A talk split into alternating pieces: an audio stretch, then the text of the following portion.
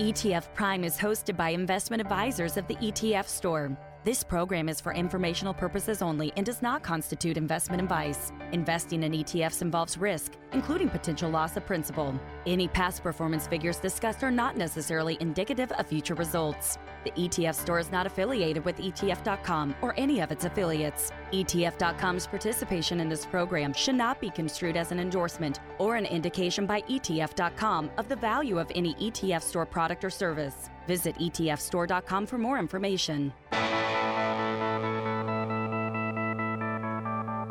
Now it's time for ETF Prime, where we discuss everything you need to know about exchange traded funds and the world of investing.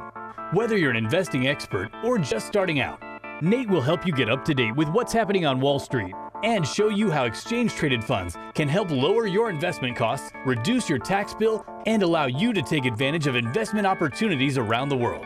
And now, the host of ETF Prime, Nate Geraci.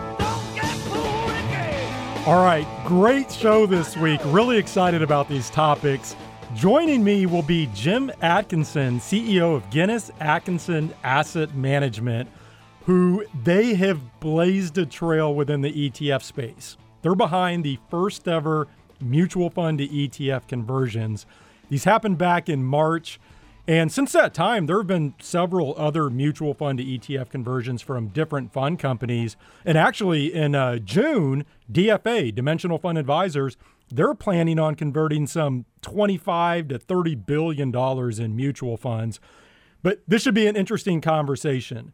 We're going to get into all of the mechanics behind converting a mutual fund to an ETF. We'll also discuss Jim's views on how impactful this could be for the ETF industry overall, uh, potential benefits to investors, and then we'll take a quick look at Jim's ETF lineup. It's called Smart ETFs, currently five ETFs altogether. Also joining me this week will be James Davolos, portfolio manager at Horizon Kinetics, who in January they launched their first ETF. It's called the Inflation Beneficiaries ETF. And as it turns out, this is one of the five most successful ETF launches this year, already around $500 million in assets. And I would say the timing of this was probably perfect, just given the growing concerns around inflation. Of course, we saw a, a uh, big jump in the consumer price index last week. Everyone knows what's going on with lumber prices right now. We have people putting gasoline into grocery bags. If you're a uh, Barron subscriber, you saw that inflation was their big cover story over this past week, and it just seems like this topic is every, uh, everywhere. So I'll have James spotlight their ETF, and then we'll have a full conversation around how concerned investors should be about inflation at this point. Now, to start this week, I have ETF Stream's Tom Eckett on the line with me from London. Tom is editor of ETF Stream, who's the leading European ETF website. And many of you may know that ETF Stream is now a sister company of ETF.com. So both are under ETFS Capital, who recently acquired ETF.com. And Tom himself has been covering ETFs for a number of years now. Actually, began his career on the ETF beat for Investment Week. But he covers not only the European ETF landscape, also plen- uh, plenty of US focused ETF topics as well. And this should be fun. Tom's going to handle our ETF.com segment this week. Time now for our weekly chat with the experts at ETF.com, the world's leading independent authority on ETFs. I think we're seeing a different way of ETFs being launched. The real kicker was governance, selling of private data. They really let down their customers repeatedly. Tom, a pleasure connecting. Welcome to the podcast. Thanks for having me on, Nate. Really good to be here. Okay, so we are going to dive into the European ETF landscape. Though I do want to mention to listeners, I know many of you are based in the US. I think many of the topics Tom and I are going to cover will absolutely be of interest to you. There are clearly some differences between the two ETF markets, but there are a lot of similarities as well. And I think some interesting points of comparison. Uh, so, Tom, I want to start with a topic that I know you've covered in depth which is ESG ETFs, also a favorite topic of mine. Uh, you've said previously there's an ESG boom underway in Europe, that ESG ETFs are in, quote, takeover mode. So let's start with that because I feel like here in the U.S., there's a ton of media attention around ESG ETFs. Certainly, some larger ETF issuers who are lining up money from big pensions and the like. But I'm not sure I would describe ESG ETFs as uh, booming here. I'm just not seeing that grassroots demand yet. But but talk about ESG ETFs in Europe. Yeah, thanks, Nate. I'd probably say that boom's probably a bit of an understatement compared to what it is in the US. Yeah, it's it's really it's really kicking off right now, and we're seeing this across the board. This is all the way from kind of pension funds big institutions, they're putting a lot of money into this, especially from uh, firms from like the Nordics. Um, but all the way, this is going all the way through to kind of retail investors and grassroots, as you said. Um, anecdotally, we've seen advisors and wealth managers, they've been launching funds of ESG ETFs. And advisors we speak to a lot is all they seem to be asking, answering questions about is ESG. Um, just to bring in a couple of stats here, ESG ETFs outpaced non-ESG ETFs in terms of flows last year. They saw 45.5 billion euros worth of inflows. So the fact that they're outpacing non-ESG ETFs really shows that they're here to stay. Another interesting point was the fact that they saw inflows during the um, March sell-off last year when, you know, the European market saw record outflows, but ESG ETFs overall managed to see inflows. So it's really something that's here to stay. And yeah, I, I just find myself writing about it all the time. Do, do you think there's anything uh, culturally different, like more ingrained in European investors, which is perhaps driving greater interest in ESG ETFs? Yeah, it's interesting. I suppose from a European perspective, there's a there's a really big focus on the E, so the environmental side. I know in the US there's a bit more focus on the S and the social the social impact. So the fact that there's been a huge renewed kind of focus on environmental issues, you know, when you're watching documentaries on Netflix, for example, people like David Attenborough, you know, there's really, over the past couple of years, there's been a kind of re- really renewed focus on the impact that we're having on the planet. And I suppose from a Europe perspective, because we have that focus on the E already, I think naturally that kind of lended itself to to this big uptake. I suppose also Trump's probably had a bit of an impact from your side and his policies. You know, he withdrew from the Paris Agreement, so that might have set the US back a few years because the regulatory environment in in the in the in, the, in Europe is really um is really favourable for ESG. We've just had a big regulation called SFDR come in, um, which is for making ETF issuers really focus down and knuckle down on um basically yeah um, sectioning their their ESG ETFs into three different categories. But I'd also point out there's a huge divergence in Europe as well. Although you know there's been a big uptake, you know the Nordics, places like the Nordics, is light years ahead of anywhere else in Europe. And there are big, yeah, there are big differences. So France, for example, is really positive on nuclear from a sustainable perspective, where while Germany and the UK is a lot more negative. So there's a lot of nuances in Europe that people should be aware of as well.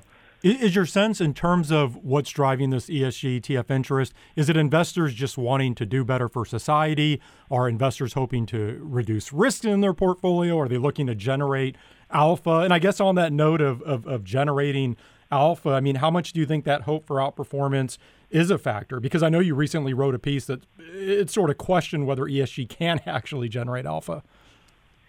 Yeah, I think we do, we've done a couple of surveys on this, and we've really found that it's it's it's changing values and sentiments and trying to have that kind of positive impact on society. I think the way indices are constructed has um, a lot of a lot of them are very light touch ESG, so the underperformance is going to be is going to be very is very minimal, or the outperformance, the, the tracking error from your from your parent benchmark.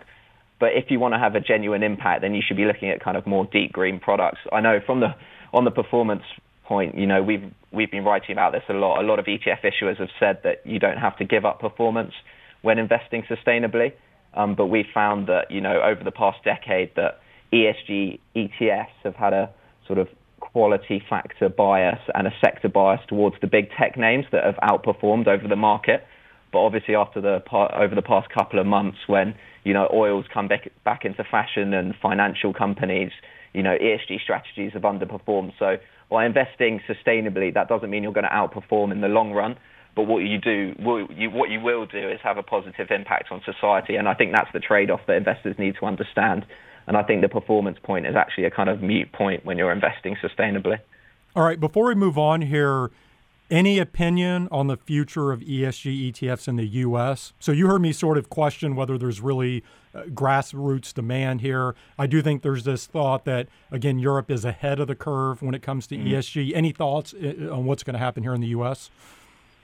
Yeah, it's sort of the only part of the market where we seem to be ahead of ahead of um, the US. I swear, I, from my perspective as a European, as a someone from the UK, I'd, I'd say it's only probably a matter of time before this starts to pick up. I know sort of anecdotally, millennials are much more socially conscious when they're investing, and they want to have they don't want to be investing in companies that are having a bad impact on the planet. So I suppose when they start getting older and when that sort of generational wealth transition happens, then yeah, ESG will ESG will only uh, yeah will start to pick up for sure. I mean, because there is more of a focus on the S rather than the E, like I said, then maybe this might take a bit longer but the E will only, yeah, environmental factors will only come into play over the next decade. They they sort of have to if you look at all the statistics. all right, you just gave me the perfect transition because I want to talk Bitcoin exchange traded products. You said ESG may be, you know, one of the only areas where Europe is ahead. I guess I would argue that Europe is ahead when it comes to Bitcoin ETPs as well. Uh, th- there are a number of these now trading on uh, various exchanges across Europe. And, you, you know, look, obviously the SEC has not been comfortable with these products in the U.S. And I would say, judging by the messaging out of the SEC so far under new uh, chair Gary Gensler, I, I, feel like optimism is fading a bit that these products will be approved anytime soon. Uh, but but I'm curious, what can you tell us about the interest in, these Bitcoin exchange traded products over in Europe? And I guess any thoughts on how the SEC is handling things here in the U.S. Mm, yeah, definitely. So on the European side, obviously it was still seen as a very kind of cuckoo, like niche place to be investing in sort of 2017. But over the past couple of years, there's really been a kind of institutional pickup in demand, and investors have started investing a lot, a lot of money in crypto. And you know, we've seen a lot of ETPs being launched, especially the more sort of uh, mainstream crypto coins such, such as Bitcoin. There's a few Bitcoin uh, coins out there, Bitcoin ETPs out there. We've seen one past a billion assets under management earlier this year. So yeah, it's a space that's develop, developing uh, rapidly. Um, yeah, more custodians and market makers have entered the market. So it's really seen as a, it's really becoming a kind of safer place to invest than it was a few years ago. I suppose the advantages of buying an ETP over other structures is you get that custodian, you get market makers. It's a structure that investors understand. So there's the real advantage. Rather than having to go out and trying to buy a Bitcoin on the market, you might lose your key, for example. Um, so yeah, but and then I suppose I suppose there is still regulatory divergence though in Europe. You know, the UK regulator, the Financial Conduct Authority, they've they've now banned crypto ETNs, so you can't sell those to retail investors. But when you look at the Swiss market and even in Germany as well, they've started to allow a lot of yeah a lot of coins to be traded in in the exchange traded product format. Um, on the SEC, I think it's it's strange that they haven't yet moved yet. I haven't been keeping complete tabs on it, but I, am surprised that they allow um, investors to go into um, products such as GB, um, the Grayscale, the Grayscale Bitcoin Trust. I mean, that's charging two and a half percent, I think, and there's exit fees involved, so it's very very hard to trade in and out of when you look at a Bitcoin Bitcoin ETP, the cheapest one on the European market is 95 bips, and there's no reason why a ETP issuer can't come in and do that in the states. So I don't understand why SEC would wouldn't allow them to do that because if you want exposure to Bitcoin, you're just going to go out and find it in another way as an investor in the states. So I wouldn't wouldn't understand why they just shouldn't allow it, and then it's safer, you know, and you can understand the product a lot more easily. No, I completely agree. And actually, you know, I think another argument is if you look at some of the other types of ETPs that are trading here in the U.S., I think a case could be made that they're much riskier than, than Bitcoin, or at least every bit as risky um, is Bitcoin, yet mm-hmm. they're offered in, in, in exchange traded product. And I guess on that note, you'd mentioned UK regulators banning crypto ETPs for uh, retail investors. Have you seen these? Uh, triple leveraged individual stock ETFs that trade in London. So there's like a, uh, a, triple leveraged Tesla ETP. I was looking at that last week. There's an Apple one. Um, do, I, am just curious, do those get a, a, lot of investor attention? And is there any sort of discussion about, you know, why can those trade over in London, but maybe a, a crypto ETP can't? Yeah, it's like it is comparing apple, apples and oranges, but I would say, yeah, they're not they're not really for investors. They're for, you know, these triple leverage products. They're for traders. They're for people that want to sort of hold a view, who have a lot of skill and a lot of experience in financial markets, and if they want to get exposure over a over a couple of days on on Tesla and really really back that point, then they should go into it. But you know, I've had mates in who have invested in a triple leverage product before and it hasn't ed- ended well. You know, just it rarely does. Sort of it's just from the daily resets. You really need to understand what you're investing in, and if you're holding it for longer than a, than a week, you're likely to be wiped out pretty quickly. All right, a, uh, a, a, couple of other topics I, I, wanted to touch on. The first is thematic ETFs, and I, I, know these are having a lot of success over in Europe right now. I, I, think that's also the case here in the U.S. What what can you tell us about that? What's been driving that interest in thematic ETFs?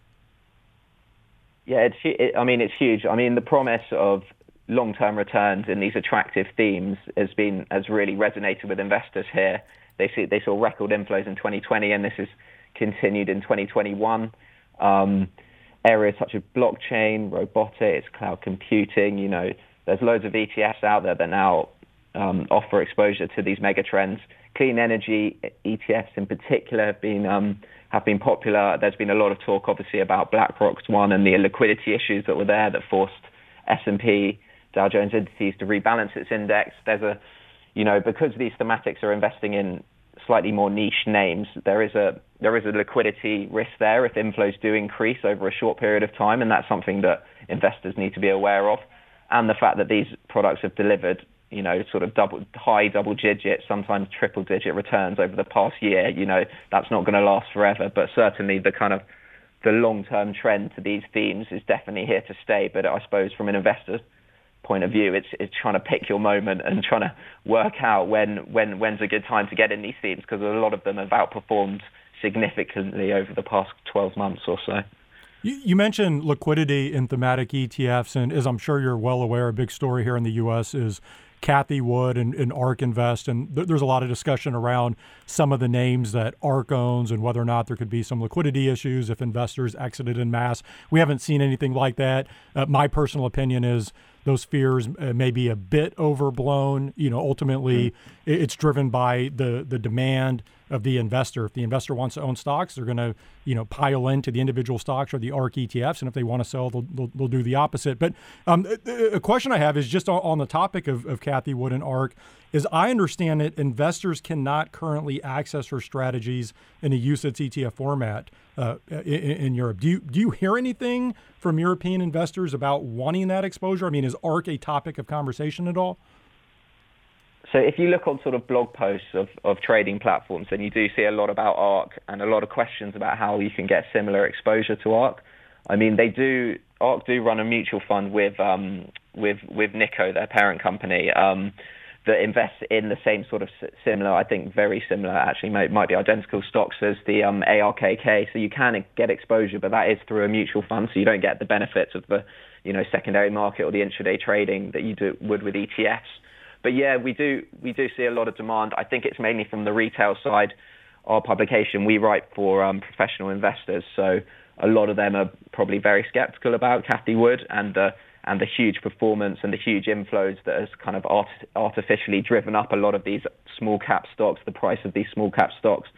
So you know, there's a lot of questions around that, but um, yeah, we do see demand, especially from the especially from the retail side. But yeah, it's very anecdotal at the moment. But it would be interesting to see her launch a UCITS vehicle, a UCITS ETF, definitely. Are, are you surprised that they haven't attempted to do that? Again, just given the the massive demand they've had here in the U.S. and uh, all of the media attention, that they haven't perhaps attempted to capitalize on that by looking into some other markets. Yeah, definitely. I'm surprised because yeah, the European market it's it's growing very quickly at the moment, and thematics is right at the right at the forefront. Um, as I mentioned, it saw record inflows in 2020. It's seen record. It saw a record Q1 in this year. So you know, you would have thought that ARK might have wanted to capitalize on that. Who knows why they haven't? But yeah, I suppose they have been very busy with launching their space ETF. So. Tom, just a few minutes left. Uh, more broadly speaking, I, I, mentioned obviously a lot of our listeners are U.S. based, may not be quite as familiar with the European ETF market. Can, can you just briefly talk about some of the uh, key differences between the U.S. and European ETF markets? Like, what are some of the major differences in your opinion? So the U.S. it seems like they kind of set up for an ETF boom. I mean, you don't you have that really good tax advantage with capital gains. You you, you just don't have that in um, in Europe. The European market's highly fragmented, so you know there's multiple currencies. There's 25 plus exchanges. I think in the states you have three. Um, the fee model, there's a lot of still retrocession fee models in Europe.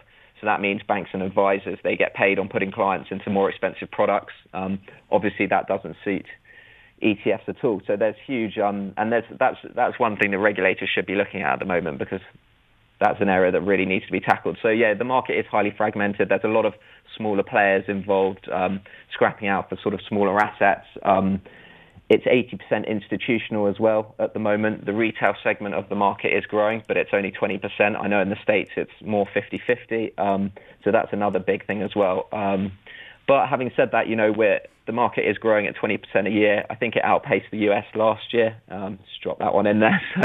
So we're up to 1.2, just we're up to 1.2 trillion euros now. So still growing at a rapid rate. But yeah, there are fragmentation issues. Um, and another one I didn't mention there was a consolidated tape. So retail investors can't see the full liquidity picture of their of, of, of the ETFs they're buying. They could just see it on the LSE, for example, or if you're a German investor on the Borsa. Whereas because you have a consolidated tape in the States, you can see how much that ETF is trading, and that gives investors confidence to buy into ETFs. Um, another big difference I'd mention is the non-transparent um, ETFs. That still seems like quite a long way off um, in Europe. Um, I think the local regulators here, so the Central Bank of Ireland, uh, are waiting for IOSCO, the kind of global regulator, and ESMA as well to make to make that call. Um, I, it seems like they're sort of waiting to see what what happens in the US. Um, but I would say on the non-transparent point, you don't have the um, the tax benefit of wrapping your strategy in an ETF format. So whether whether you know mutual fund managers are actually that interested in launching a kind of active ETF that doesn't have to reveal their holdings, I'm not too sure obviously you do have the intraday trading, which suits, you know, millennials that want to trade on their phones, and you also get that secondary market liquidity on exchange liquidity. But um, I don't think the demand would be quite as high as it would be in the States. Tom, I love that you brought up non transparent ETFs because as I think about what we've discussed today, we've covered ESG, Bitcoin, ARK Invest, and non transparent. And I, I, think those may be the four most discussed topics in the U.S. ETF market. So I'm glad we uh, we covered them from the European perspective. Uh, again, an absolute pleasure having you on the uh, podcast this week. I, I, just find it's always interesting hearing the European ETF uh, per- perspective. Thank you for joining me. Thanks, Nate. Great to be on. That was ETF Streams, Tom Eckett.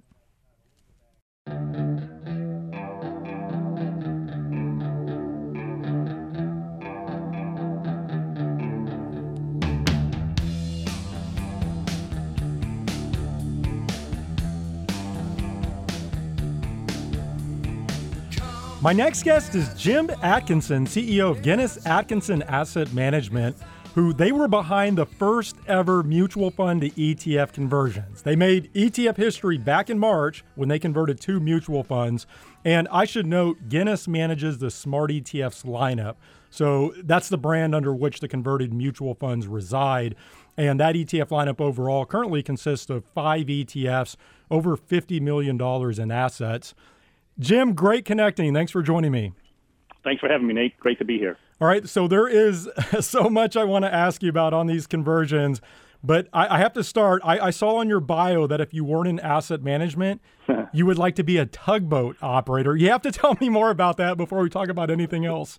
All right. No, good. That's a great question. Um, I occasionally get people asking me about that. It's kind of fun. Um, I, I um, I'm sort of living the life I wanted to live when I was a kid. Um, successful businessman, great family, all that stuff. But I always sort of say to myself, uh, what would a what would a wholly different life be like?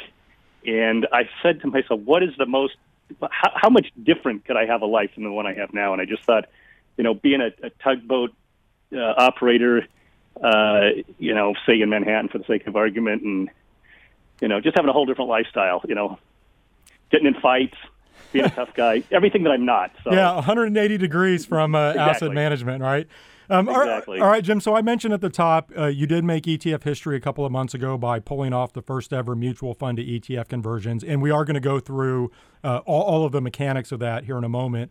But first, I, I just thought it'd be good for listeners to have some context as to why you decided to head down this path. So, give us a little bit of background on Guinness Atkinson, the Smart ETFs brand, and, and why you did end up pursuing these conversions.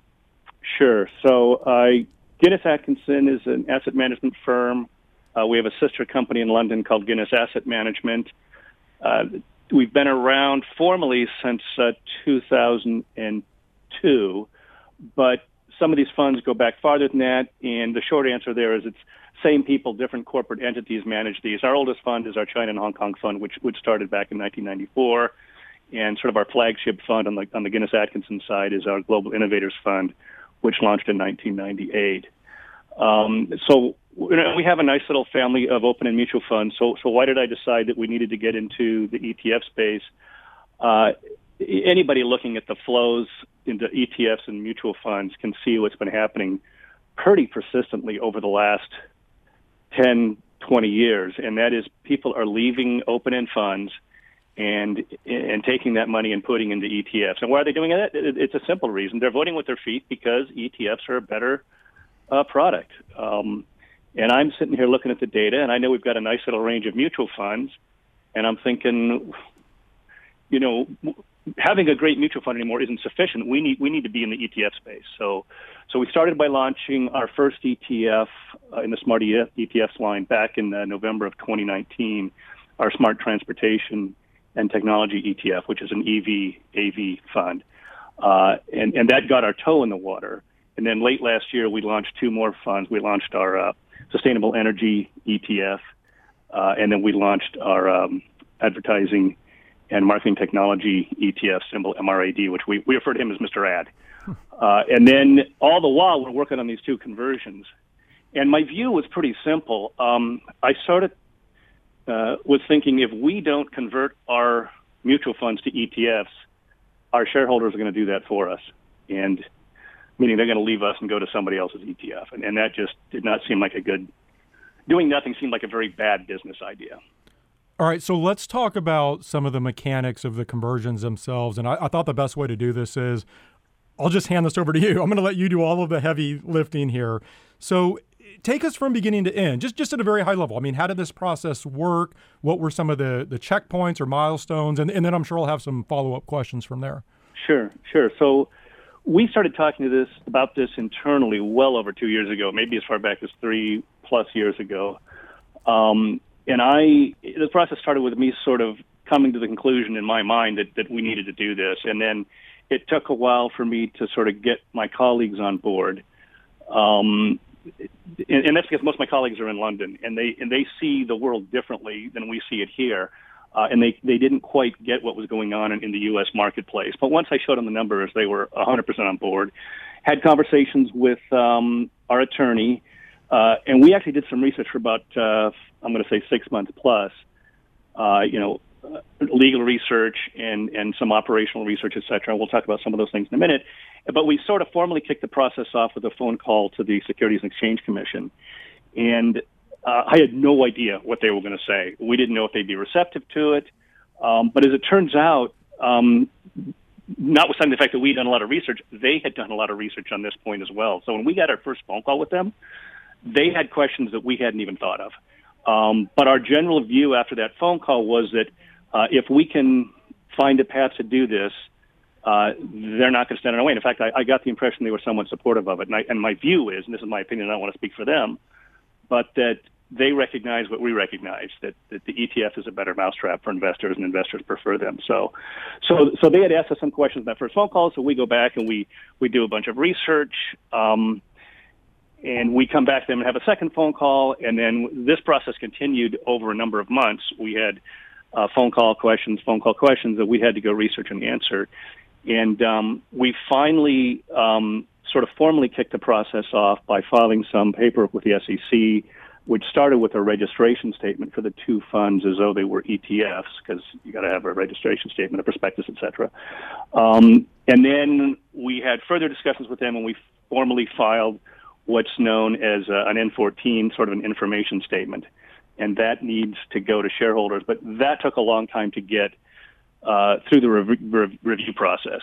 Um, and once we got that through the review process, we were able to send that to shareholders and um, and then start the actual process of getting it done. In the meantime, we're dealing with a whole series of operational issues in the background, and um, I, I've said on a number of occasions this is the biggest project I've ever undertaken in my career, and and it's because there's so many details that that touch every single aspect of our business.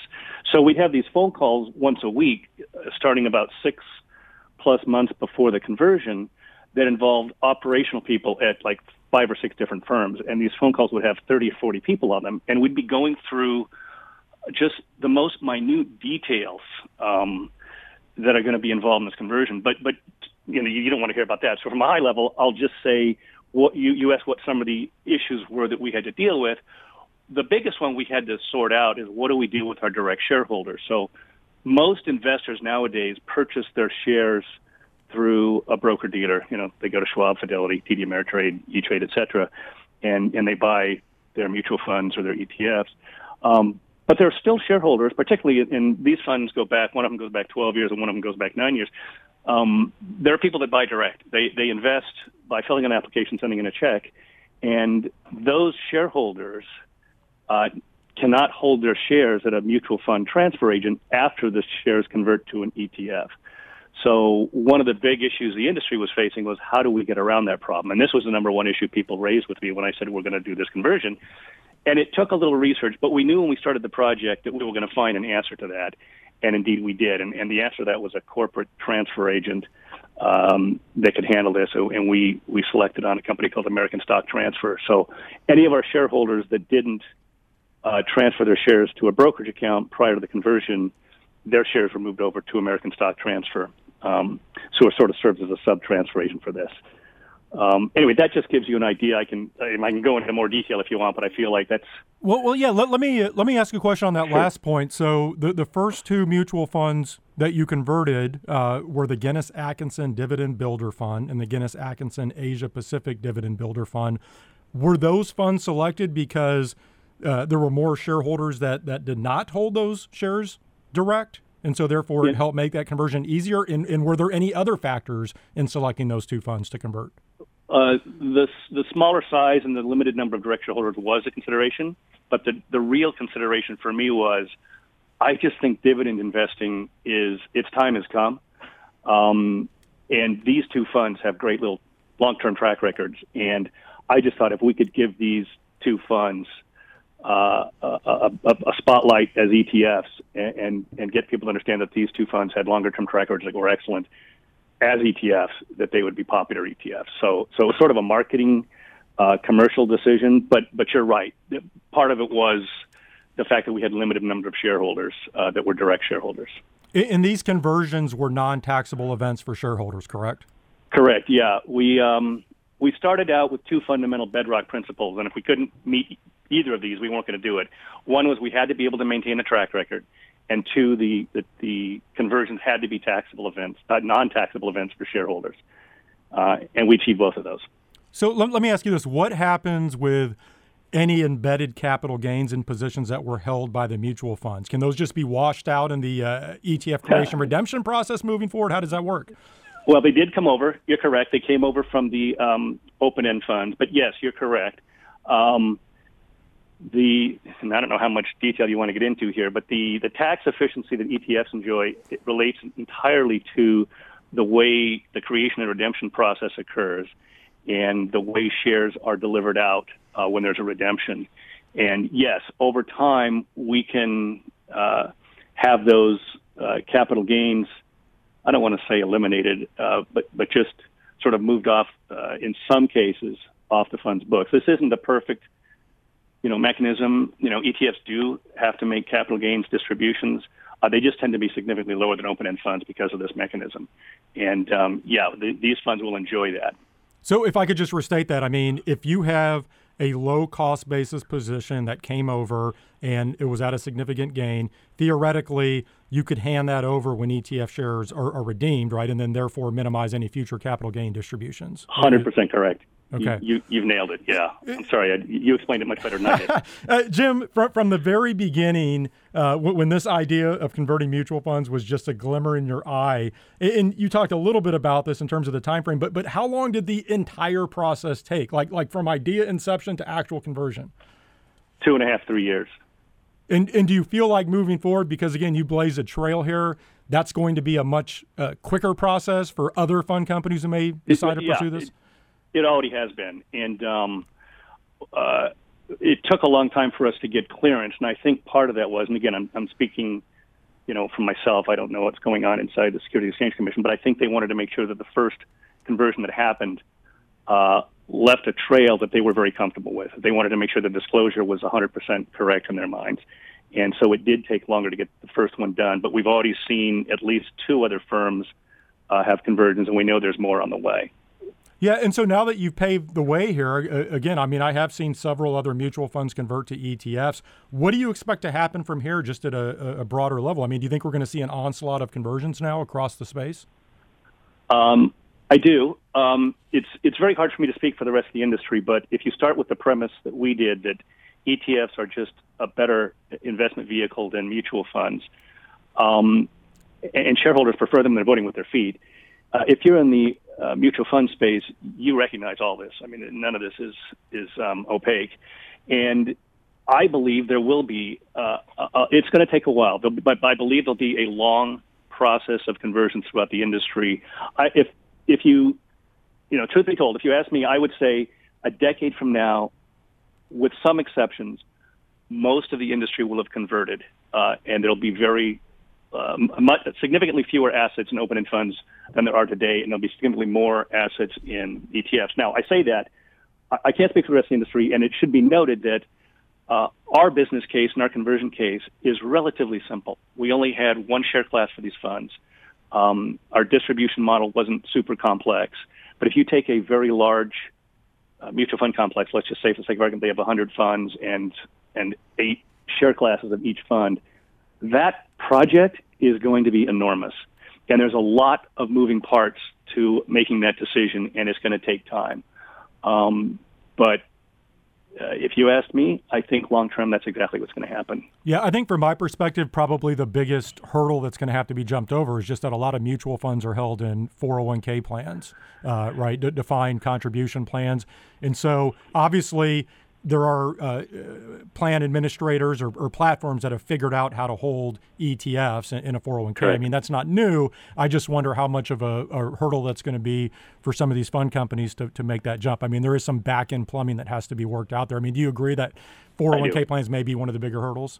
Sounds like I agree with that. Okay. Yeah, no, I agree with you on that. And um, there's nothing inherent in the operations of a, an ETF that, that can't be sorted out. Um, I think part of the impediment is um, a number of these plans just wrote their documents to say you can only buy mutual funds.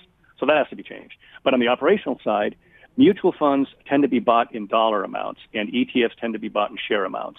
And the retirement business is, is a dollar amount transaction. So that needs to be thought through. But, but, but you're right. We know it can be done because it is being done. Um, now, is, is every plan able to handle this at the moment? No, they're not but uh, over time that that can change, and there, there's no impediment that is going to keep ETFs um, from replacing mutual funds, in my mind. All right, Jim, a few minutes left. Uh, I mentioned the Smart ETFs lineup overall is currently comprised of five ETFs, including the two mutual funds that converted. And l- let me just go through these for listeners. So, the two uh, funds that converted to ETFs, the ETFs are the Smart ETFs Dividend Builder ETF, ticker DIVS, and the Smart ETFs Asia Pacific Dividend Builder ETF, ticker ADIV. And then the three other ETFs you offer, uh, if I have these correct, are Smart ETFs, Smart Transportation and Technology ETF, ticker MOTO, MOTO, uh, Smart ETF, Sustainable Energy 2 ETF, ticker SULR, and then the Smart ETFs, Advertising and Marketing Technology ETF, ticker MRAD how do you want to position the firm moving forward, just from a, a competitive standpoint, and, and, just talk more about what you envision as the overall future of the Smart ETFs brand? Sure. Um, well, we've sort of hung our hat on four major themes that we see shaping the world over the next uh, balance of the century. So that would be innovation. And again, our, our Global Innovators Fund, which is on the mutual fund side, has got a track record uh, that goes back to 1998. And uh, MRAD fits into that innovation theme quite well. So innovation, Asia, we just think you can't look at the future and not say that Asia is going to play a large part of it. Um, a third of the world's population lives in Asia, and it's the most rapidly growing region in the world, and has been. Uh, social responsibility um, and social governance, and I think uh, social equity. These are themes that we've seen here in the last uh, few years really come to the fore, and I think that's going to continue. Um, and then our, our final theme is demographics. Um, you know, aging populations, uh, deflation. I know we're more worried about inflation at the moment, but but the theme of the last uh, decade and because of where we're at demographically, I think might continue long term is sort of this uh, disinflationary theme because of the way the demographics shape out. So we think these themes are interconnected. Um, and, and they're not the only themes. There's others, but we sort of think these four themes are what's going to drive uh, the, the, the world's uh, economic uh, progress and the markets over the next uh, 40, 50, 60 years. And um, so we sort of positioned our firm as, as a, uh, I don't want to say we're just thematic, but we're sort of hanging our hat on these four themes that, that I think investors can understand. Um, and what's the future for uh, smart ETFs? Well, we are going to convert more uh, of our Guinness Atkinson funds into the smart ETFs lineup, and we are going to be launching more. So if you look out, you know, say four or five years, you could see us, for the sake of argument, uh, half a dozen to 20 ETFs. And uh, we haven't talked about our investment management style, but we, we tend to invest, uh, no, we don't tend to. All of our funds have a limited number of holdings, typically 30 or 35, and equal weight, actively managed, fully transparent. Well, Jim, we're going to have to leave it there. Uh, congratulations on making ETF history. Uh, you're going to have a place in the ETF history books. uh, as I mentioned, I mean, you have paved the way for what I expect to be a ton of mutual fund conversion. So, congratulations on that and everything you're building with the Smart ETFs lineup. Thank you for joining me. Uh, well, it's been a pleasure. Uh, thank you for your kind words, and thank you for having me. That was Jim Atkinson, CEO of Guinness Atkinson Asset Management.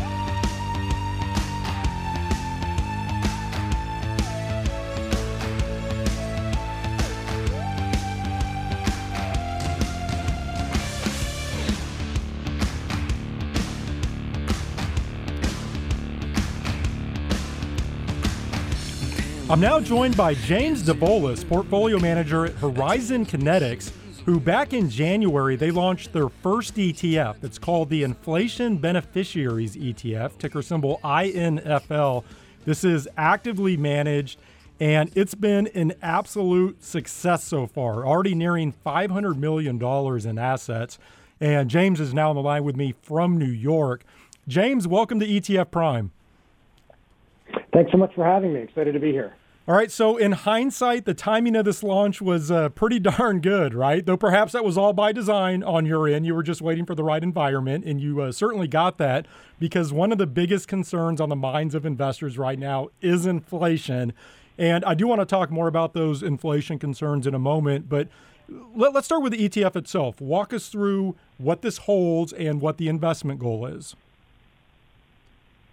Sure. So the investment goal is to provide a real rate of return above and beyond CPI, PPI, or any objective measure of inflation. And given the shortcomings of other different parts of the aspects of the financial market, we've concluded that you really need to take equity risk and embrace this opportunity through equity, equity markets in order to truly benefit from an inflationary cycle.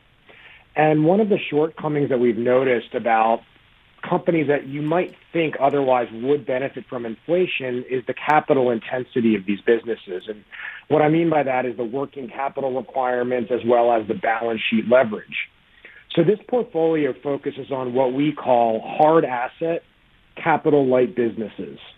And what I mean by that is you have exposure to or you benefit directly from these hard inflationary assets, which are tangible, finite, high quality, but with an asset light or capital light business model So you can still have the scalability, the operating leverage, and the high margins, which enables you to withstand inevitable cyclical downturns, but then truly benefit in the cyclical upturn for many years, if not decades.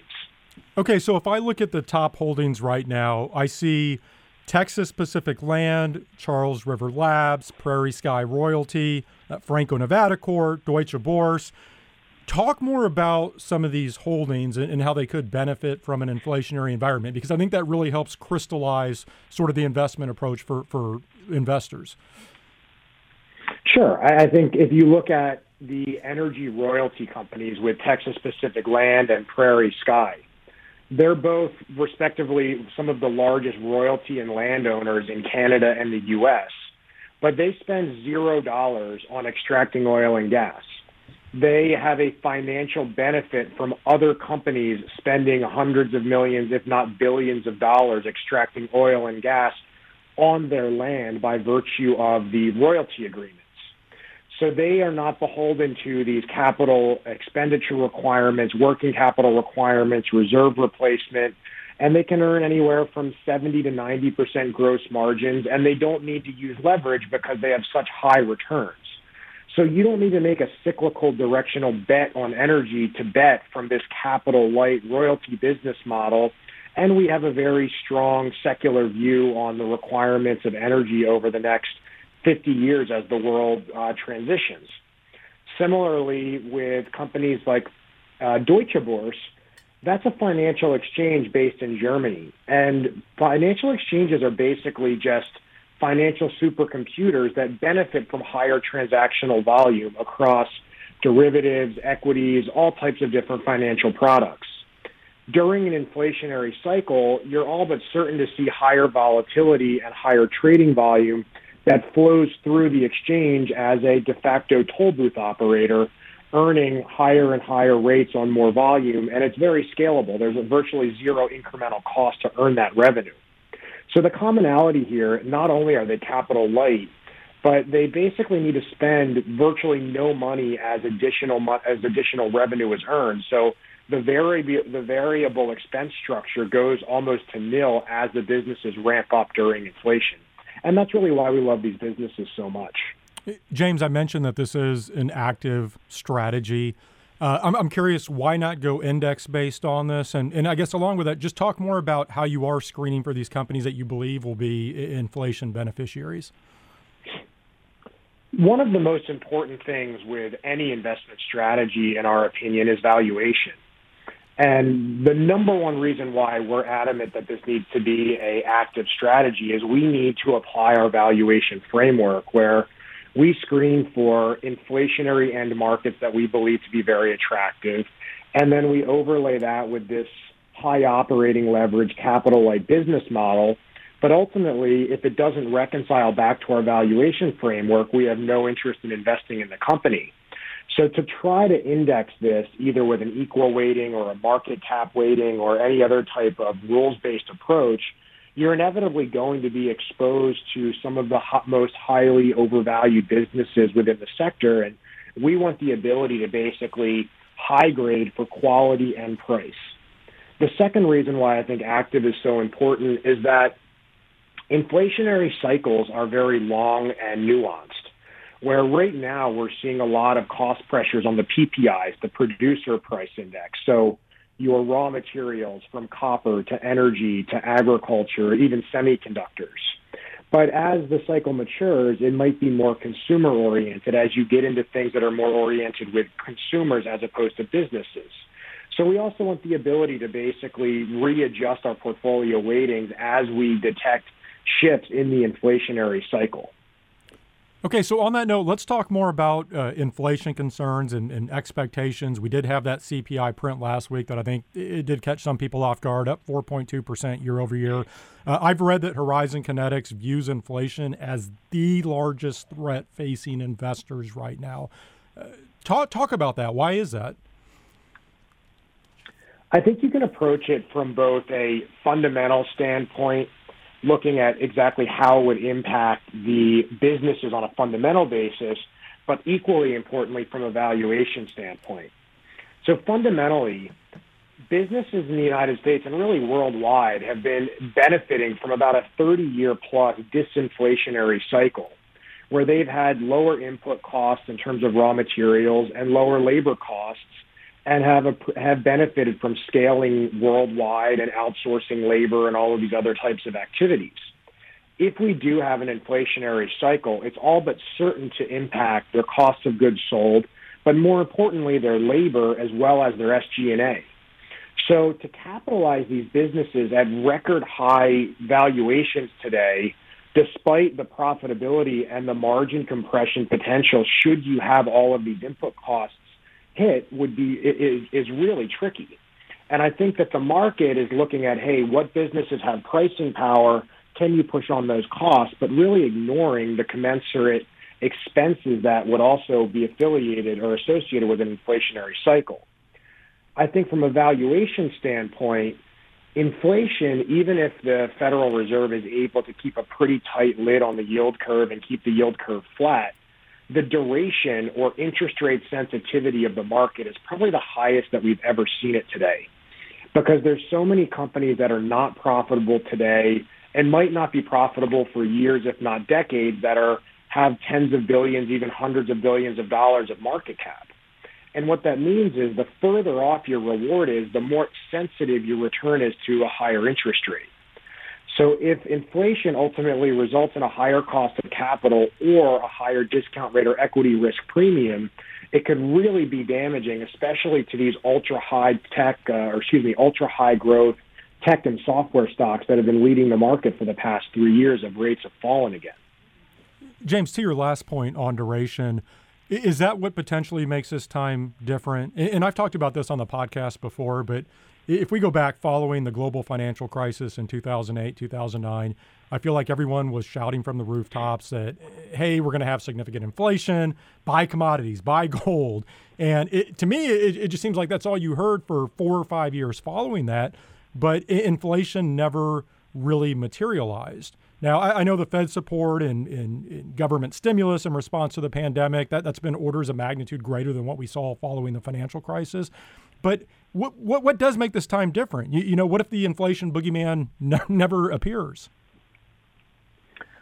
The number one factor that is different from 2008, 2009 today is that all of these major commodity markets that are huge input costs, whether it's copper, oil and gas, gold and silver, every one of these businesses has ba- every one of these industries has basically been in a prolonged downturn or bear market anywhere from 10 to 15 years.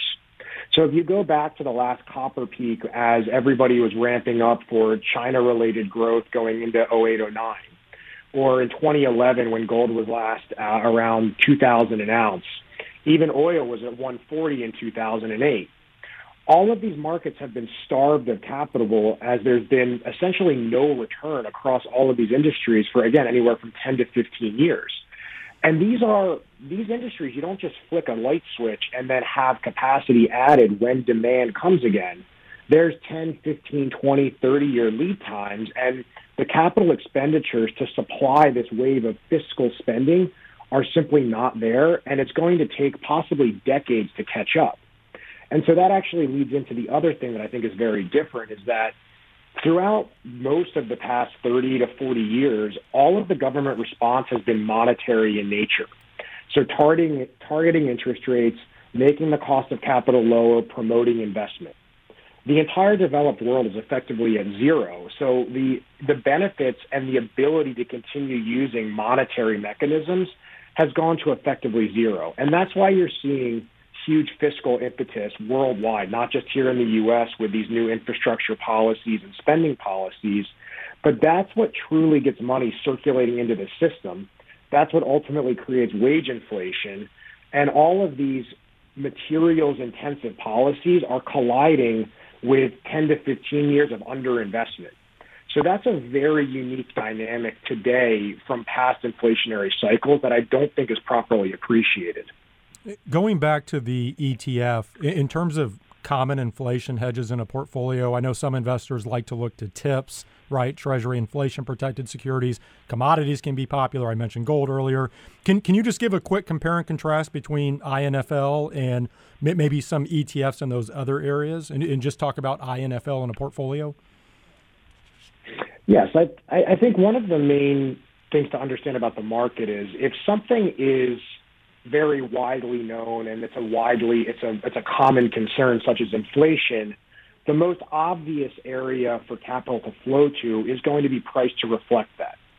And you see that in tips markets. Tips are giving you a negative gross yield meaning absent inflation you are signing up for a negative yield to maturity. So even if you do have a high level a high rate of uh, inflation higher above the implied break even today if held to maturity, you're going to have a real rate of return that is negative or less than the inflation rate. So I think that it's very difficult to truly benefit. You might be able to limit the damage from owning fixed coupon debt or longer duration debt. And then in the commodity space, I think it's interesting, but one of the problems with owning commodities outright is that there can be prolonged periods of time where you're just sitting, storing, or holding a commodity with a carrying cost or a rolling cost if you're going to do it physically versus in, in paper futures. Whereas the businesses that we own are compounding and generating very high cash flow, which can be distributed or reinvested in the business. So I think the, the best way to sum it up is those are kind of binary bets on an end market or on inflation. And quite frankly, we don't necessarily like the terms of trade there. Whereas this is a these are businesses that can compound under the status quo but then compound at far higher rates under rising rates of inflation and rising rates of underlying market growth. Well, James, we're going to have to leave it there. Excellent spotlight into this uh, ETF this week. Congratulations on all the success so far. Always love seeing that, especially from a new uh, ETF issuer. But thank you for joining me. Yeah, my pleasure. Thank you for having me. That was James Davolos, portfolio manager at Horizon Kinetics. That'll do it for this week's ETF Prime. As always, you can find me on Twitter at Nate Geraci, or you can send comments through etfprime.com. Next week, I'll be joined by State Street's Matt Bartolini. We're going to go in depth on sector investing. And then Jason Hsu, founder and CIO of Rayliant Global Advisors, is going to spotlight their Quantamental China Equity ETF. Until then, have a great week, everyone.